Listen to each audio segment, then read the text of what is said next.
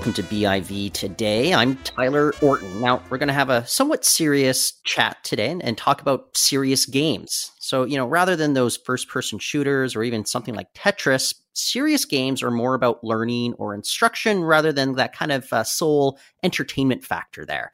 And here in Vancouver, we have the development of one such serious game made in collaboration between a Canadian and French experts. And joining us to explore what this serious game means for helping businesses and organizations, it is Alexander Cole. He's a cultural attache with the French consulate here in Vancouver. Thanks for joining us on the show today, Alexander. Hey, quite good. Thank you. And thank you for welcoming me. Well, look, so this game is developed here. It's called Future Art Center. I, I got to play around with it a little bit uh, before you and I started uh, chatting. And I, am just curious, you know, for anybody who's not familiar with a serious game or even this particular game, uh, what is the premise and, you know, how do you play it? Hey, uh, so maybe the, the first the first uh, thing is to consider that uh, culture, the cultural sector in general, is a is a complex system and uh, uh, talking about a complex system through a game uh, was quite a challenge. But we decided to to make this um, choice-based digital simulation uh, to provide different scenario and try to support um, cultural players in their uh, vision. And um, so, yeah, it's uh, the the game in itself tried to simplify some uh, process, but the the the the, the deep uh, I would say the, the the deep core of the game is about complexity. So how does the game unfold? You know, like if somebody is, you know, playing by themselves, you know, what is kind of the, the premise that will unfold in front of them? Actually, you can play alone or you can play uh, with uh, different people, with uh, partners, with uh, colleagues, with uh, uh, for team building, etc. And you have to the the idea is to help players grasp and better understand the future organiz- organiz- organiz- organizational environment and challenges of professional, creative, and exhibition spaces. So you will have to uh, deal with uh, strategic and policies uh, issues, with artistic programming development, uh, you will have to deal with governance and choose uh, a kind of governance you, you prefer and, and the way you, you will manage it. Uh, about people, uh, means uh, staff for sure, uh, volunteers, but also the general public, your partners, communities, and the building and uh, and the equipment uh, in uh, in themselves. So, why pursue you know these kind of objectives? You know you're trying to kind of explain complexities how organizations work. Why is like a video game like this kind of one of the kind of the best ways to help people out and help organizations with such complex issues?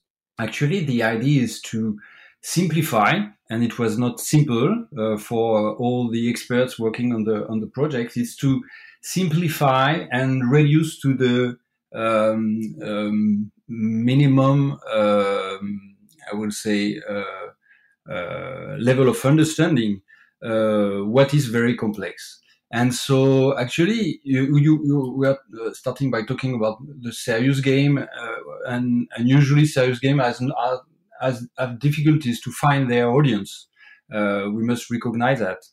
But we saw that it was interesting to take this tool uh, in order to better um, play of these two balance uh, between complexity and simulation uh, through the gamification.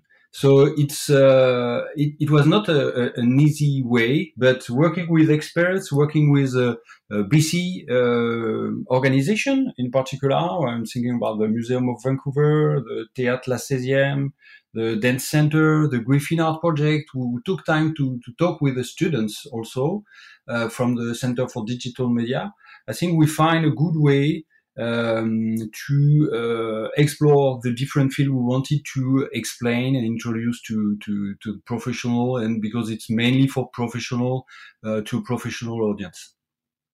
And how did that gaming development go? You know, uh, you think of Vancouver, and we have a lot of expertise inside of the gaming development talent pool. Uh, what was it like just for you uh, being able to kind of collaborate and uh, you know see this project through? Actually, uh, the conversation about serious games uh, was starting with with my colleagues of the Embassy of France to Canada, and we we decided that through this uh, strong ecosystem in uh, in uh, British Columbia, uh, we had this opportunity to to to work uh, more precisely and to be more referent on on uh, on these aspects. This is true also for digital. Topics more globally, and um, and we had this opportunity with the Center for Digital Media, was um, a special program to work with companies and the master students uh, to develop, to start thinking about what could be a game developed together. So this is the, the, the, the first point. And uh, after we uh, decided to work with the French and Canadian networks, professional networks in in uh, in culture and the cultural sector, to uh, to talk about the uh, interest of this kind of game, etc. And actually, this game, Future Art Center, is uh, following a first prototype we did last year with the CDM also, um, uh, which was called um, Manage um, Festival, a music festival. The name was Fête Accomplie. And so it was the first prototype, and we could see that it was efficient it was well uh, accepted and uh, and recognized by the by the by the sector, the musical sector for for this, and so we said that it, it was good that to to follow the next step with Future Art Center. And, and, so I'm curious, you know, like you have Future Art Center that's been developed. Are you able to kind of take, uh, I guess, the backbone of what you've created here and make it applicable to, say, different organizations, uh, different businesses, or are other organizations are they that might not have anything to do with you know kind of the, the cultural stuff? Would they be able to play this and, and still get a lot out of it? I think so, uh, because actually we are dealing with uh, social issues globally. And uh, when I say social, I, am talking about the society, the human society.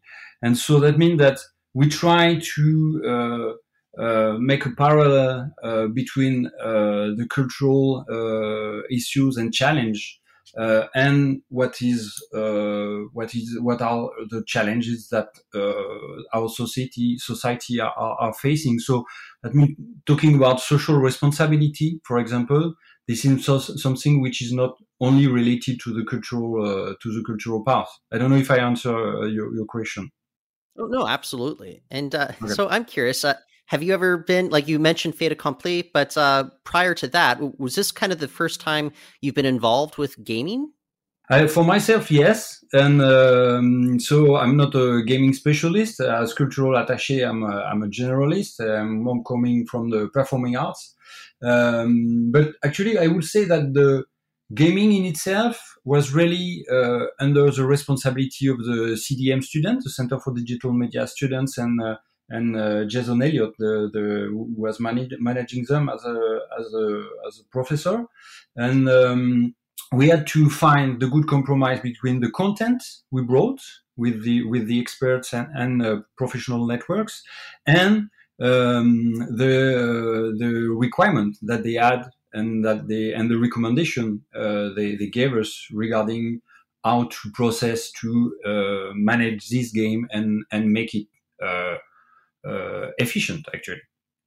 Well, it's just interesting, you know, like uh, dipping your toes in, into gaming for the first time and kind of getting that experience there. Um, uh, just from uh, your own experience playing the game, uh, what's your favorite part of uh, Future Art Center?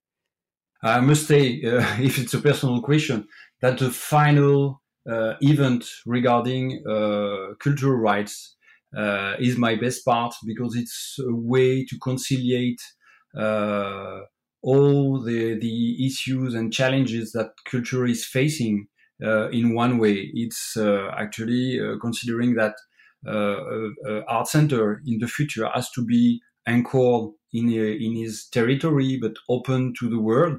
And uh, cultural rights from UNESCO reference are really a way to be open widely to everyone. and it's really a question of each person. That means that a cultural center has to address and to uh, be a, a, welcoming place for each person. So I would say that the, the last, the, the, the end of the game, so you have to, go to the end of the game to discover this part, but related to cultural rights is really uh, my best part. Well, I tell you what, uh, I've been able to play the game as I mentioned uh, earlier in the show, but uh, for listeners, we'll include a link and you can actually play the game for free online as well. Uh, you can also download it, I believe, and, and save your progress too. So we'll include that. But in the meantime, Alexander, I just want to thank you so much for joining us on the show today.